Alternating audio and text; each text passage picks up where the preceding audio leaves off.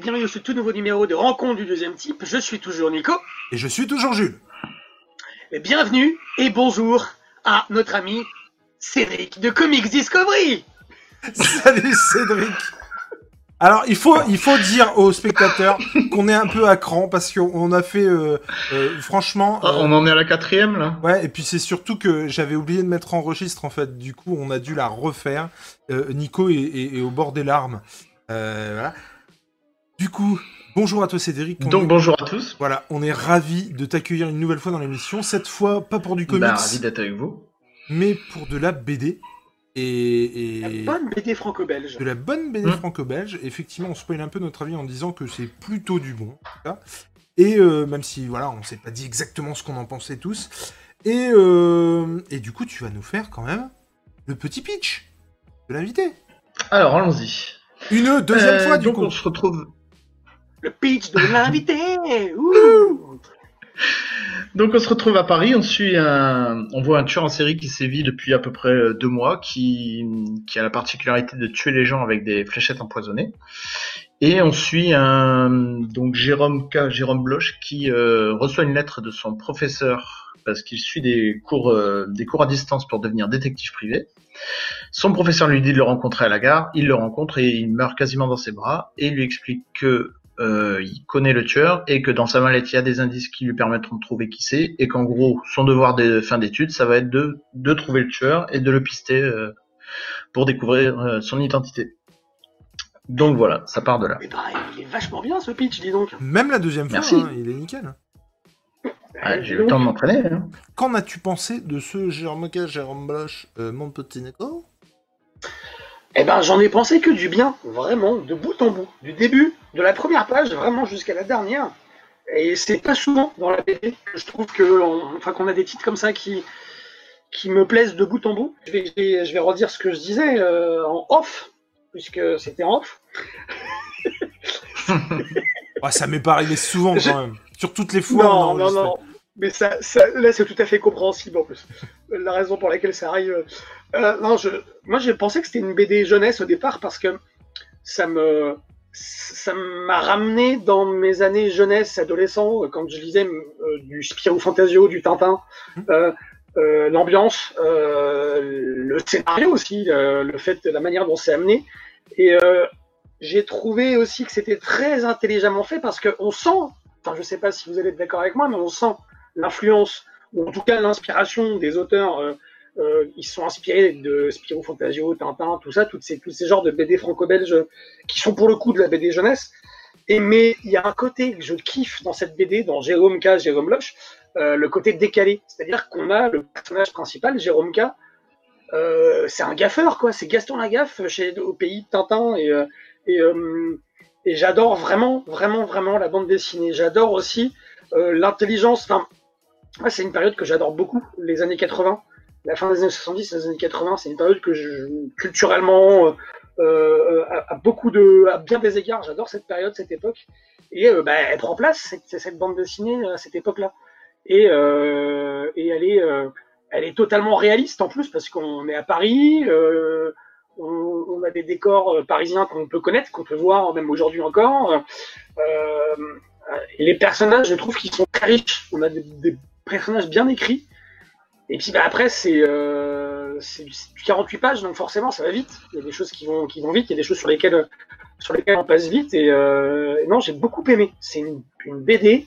Euh, on en parlait en off avant. Euh, avant, avant il y a 23 tomes. Et on, a, on aurait bien envie de lire la suite. Ouais, enfin, la suite, c'est pas vraiment une suite. C'est euh, vu que c'est des histoires, à mon avis, qui sont euh, un peu indépendantes les unes des autres, j'imagine. Bah, c'est des enquêtes, je pense. alors. Euh, Comment? Je pense que c'est des enquêtes à chaque fois, quoi. Ouais, c'est ça, c'est des enquêtes à chaque fois. On voit le personnage évoluer, mais il Hmm. n'y a pas de fil conducteur euh, du tome 1 au tome 23, parce qu'apparemment il y a 23, 23 tomes. Non, c'est euh, c'est un beau moment que j'ai passé. Puis en plus, ce qu'il faut souligner, on l'a pas dit, c'est que cette BD fait partie des offres euh, numériques qu'on peut avoir chez différents éditeurs, euh, comme Delcourt, Dupuis en l'occurrence, parce qu'ici c'est Dupuis, qui offre euh, pendant le confinement les, les tomes 1 ou certains chapitres de leur, euh, de certaines de leurs séries. Et là, on est carrément dedans. Donc, on a profité en fait de cette offre-là pour, euh, pour tous les trois le, le chroniquer et, et donner notre avis.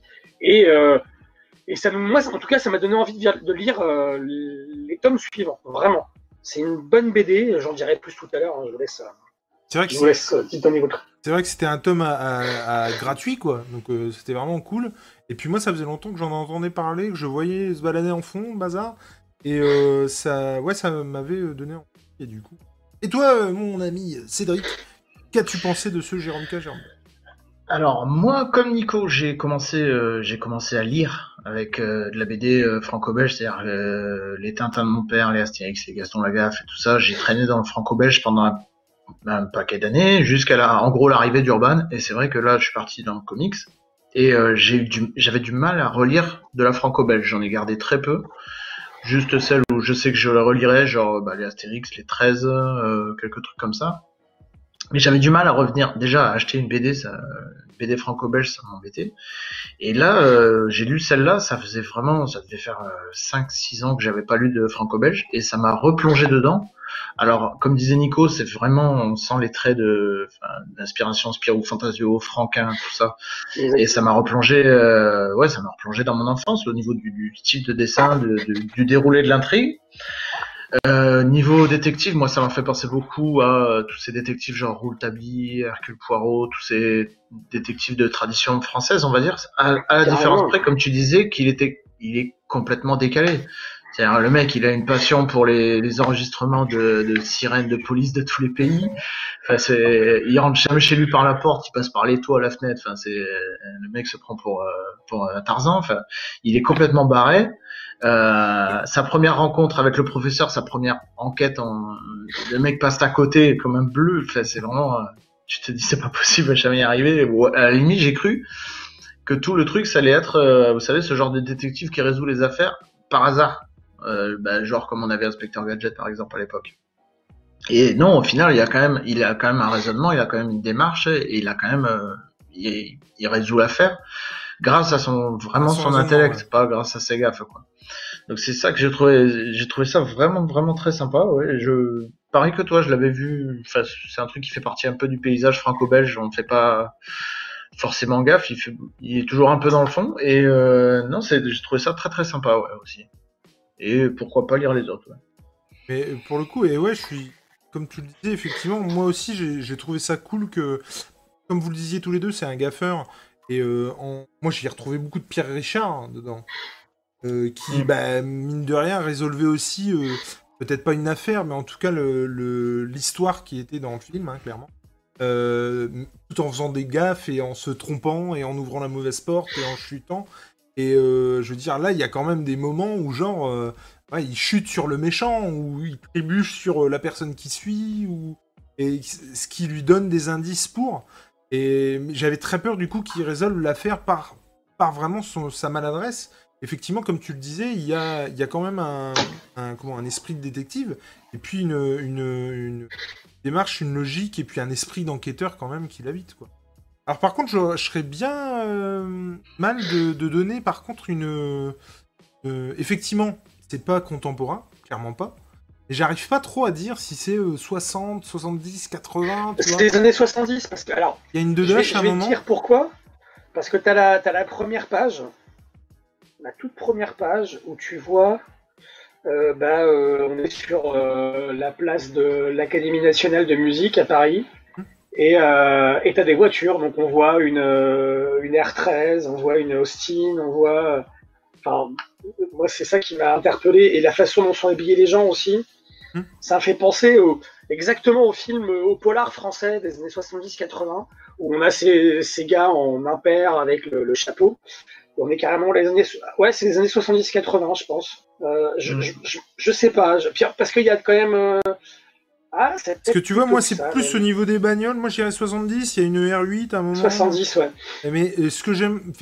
De toute façon, c'est ça, ça agit beaucoup sur la nostalgie parce qu'effectivement, je, parlais de Pierre Richard, mais euh, ça m'a fait penser aussi à. Je sais pas si vous avez déjà vu ce film. Moi, je l'ai vu il y a très longtemps. Je me souviens que je m'étais bien marré, mais je m'en souviens. Et euh, le téléphone sonne toujours deux fois. Bien sûr. Avec Mark L. Moi, ça m'avait. Mais... Et c'est un peu le c'est un peu le type de mec quoi qui veut se donner un genre de détective, mais mine de rien, ouais.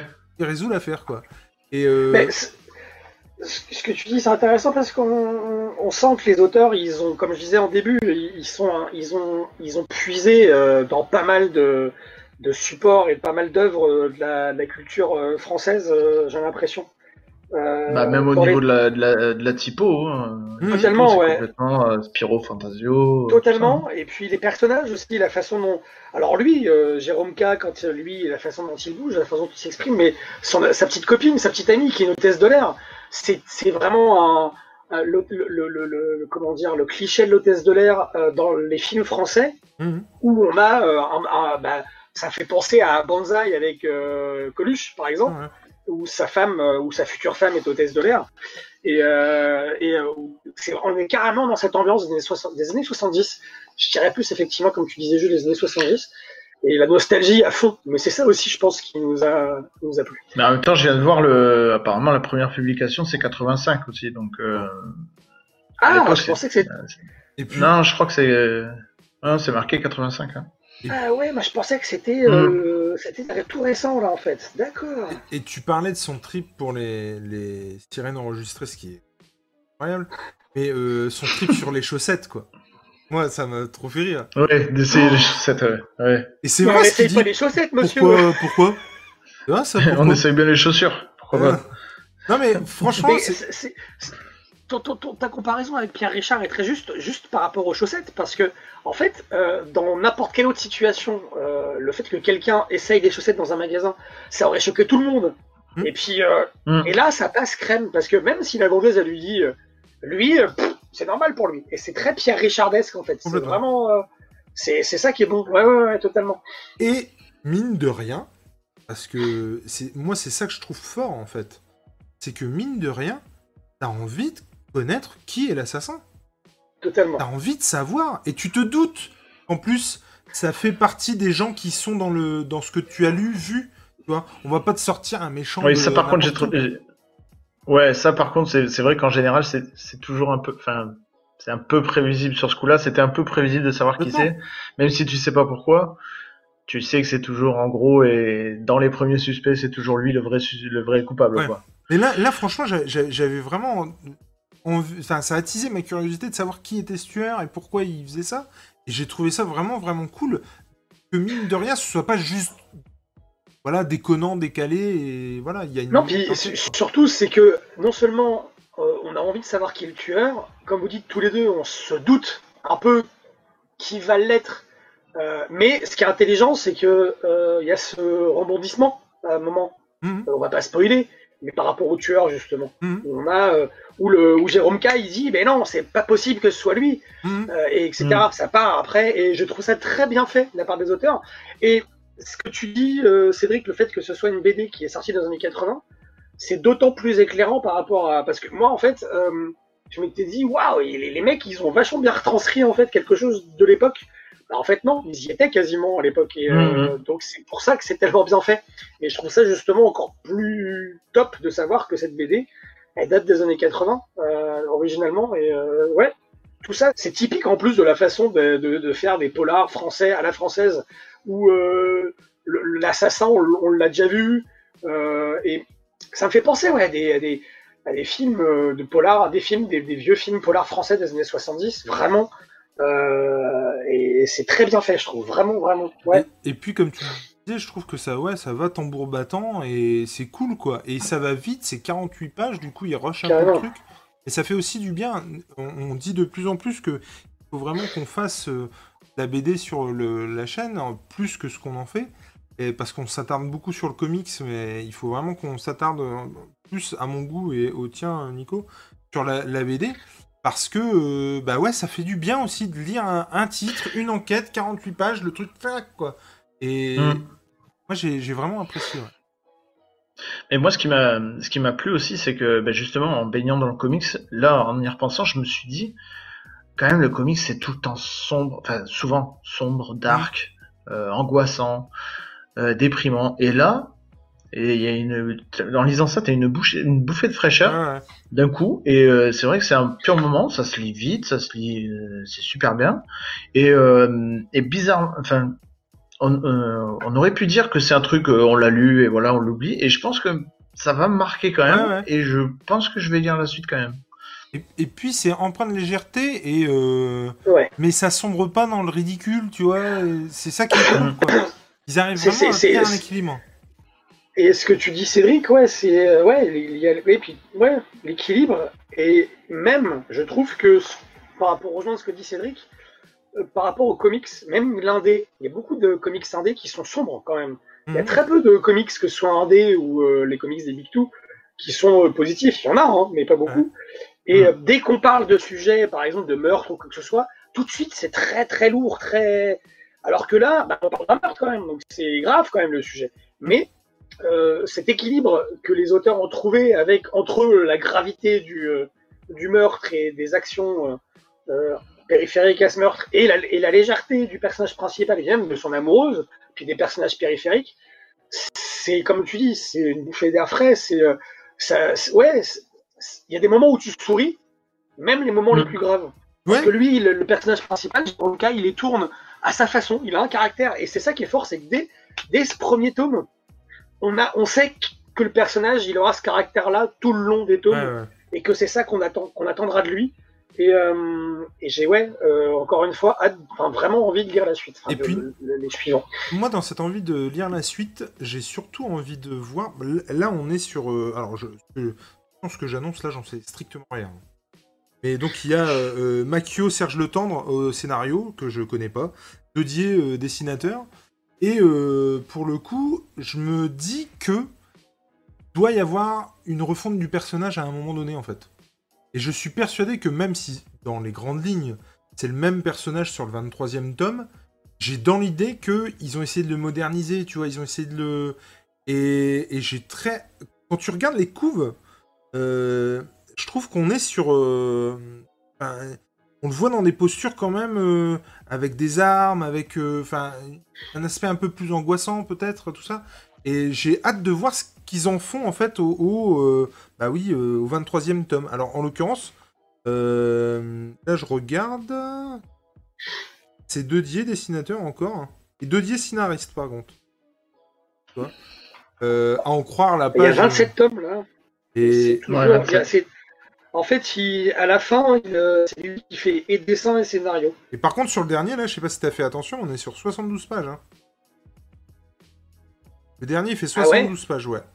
Ça augmente au fur et à mesure, en fait. Et ouais, moi, je, suis vraiment, vraiment curieux de, voir la suite. Et c'est, ça faisait très longtemps que j'avais pas lu une BD légère, mais qui me donnait envie d'en avoir qui plus. Qui arrive à te capter. Ouais, ouais, ouais. ouais.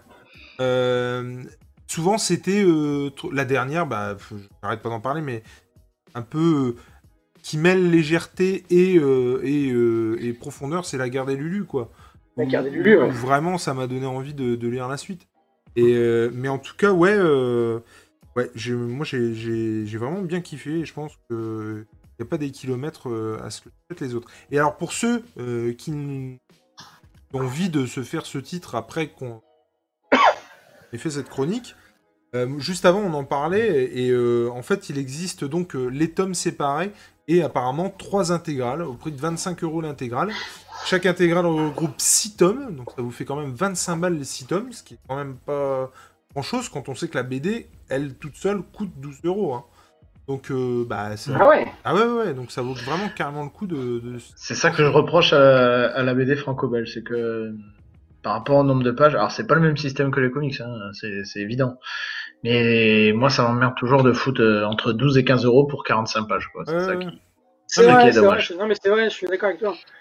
C'est, euh, ça fait rush dans l'absolu, mais après effectivement c'est pas comme tu disais, c'est pas le même système euh, économique que le comics aux États-Unis. et, en France, comment dire, euh, en France, en, tout cas, on, aime le bel ouvrage, le bel, le bel objet. Donc il y a ça aussi qu'on paye. Non seulement on paye le, bouquin, mais euh, les, parce que les auteurs ils sont pas très très bien payés non plus quoi. Contrairement à moi j'avais discuté dans un festival avec un, auteur, il me disait euh, qu'il gagnait plus à faire des trucs genre accro des mécènes ou je sais pas quoi, enfin des trucs que tu vas trouver en supermarché, les guides de la quarantaine et tout ça, que des vrais, des vrais BD. Le mec, il avait ah. fait, euh, il avait fait un truc sous un pseudo. il touchait encore euh, dix ans après des royalties dessus.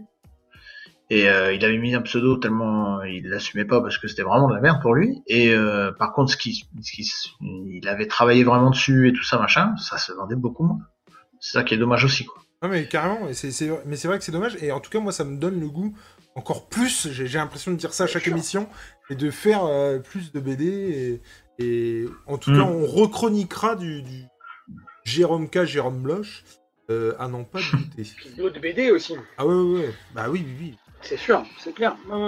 C'est vrai qu'il y a des pépites, et puis là en plus, nous j'ai l'impression qu'on arrive à un moment où il va y avoir euh, plein de rééditions et plein de coffrets. Et ça, ça me botte bien, pour le coup. C'est plutôt cool. Est-ce que vous avez des choses à rajouter, messieurs? Bah non. Non, Eh bien, encore une fois, non, non. Cédric, merci d'être venu. Vraiment, ça nous fait encore une Ah, merci à Beaucoup vous. encore. plaisir de nous. Vous avez vu, et j'ai changé de fond pour vous. hein. C'est vrai. J'ai changé, euh, j'ai changé le fond vert, et Eh tout, ben, j'ai mis un truc plus sympa. Eh ben, Très belle bibliothèque. Très belle bibliothèque. Oui. Euh, encore une fois, en tout cas, merci. C'était vraiment sympa. Et euh, n'hésite Bah, merci Ouais. à vous. N'hésite pas à revenir nous voir quand tu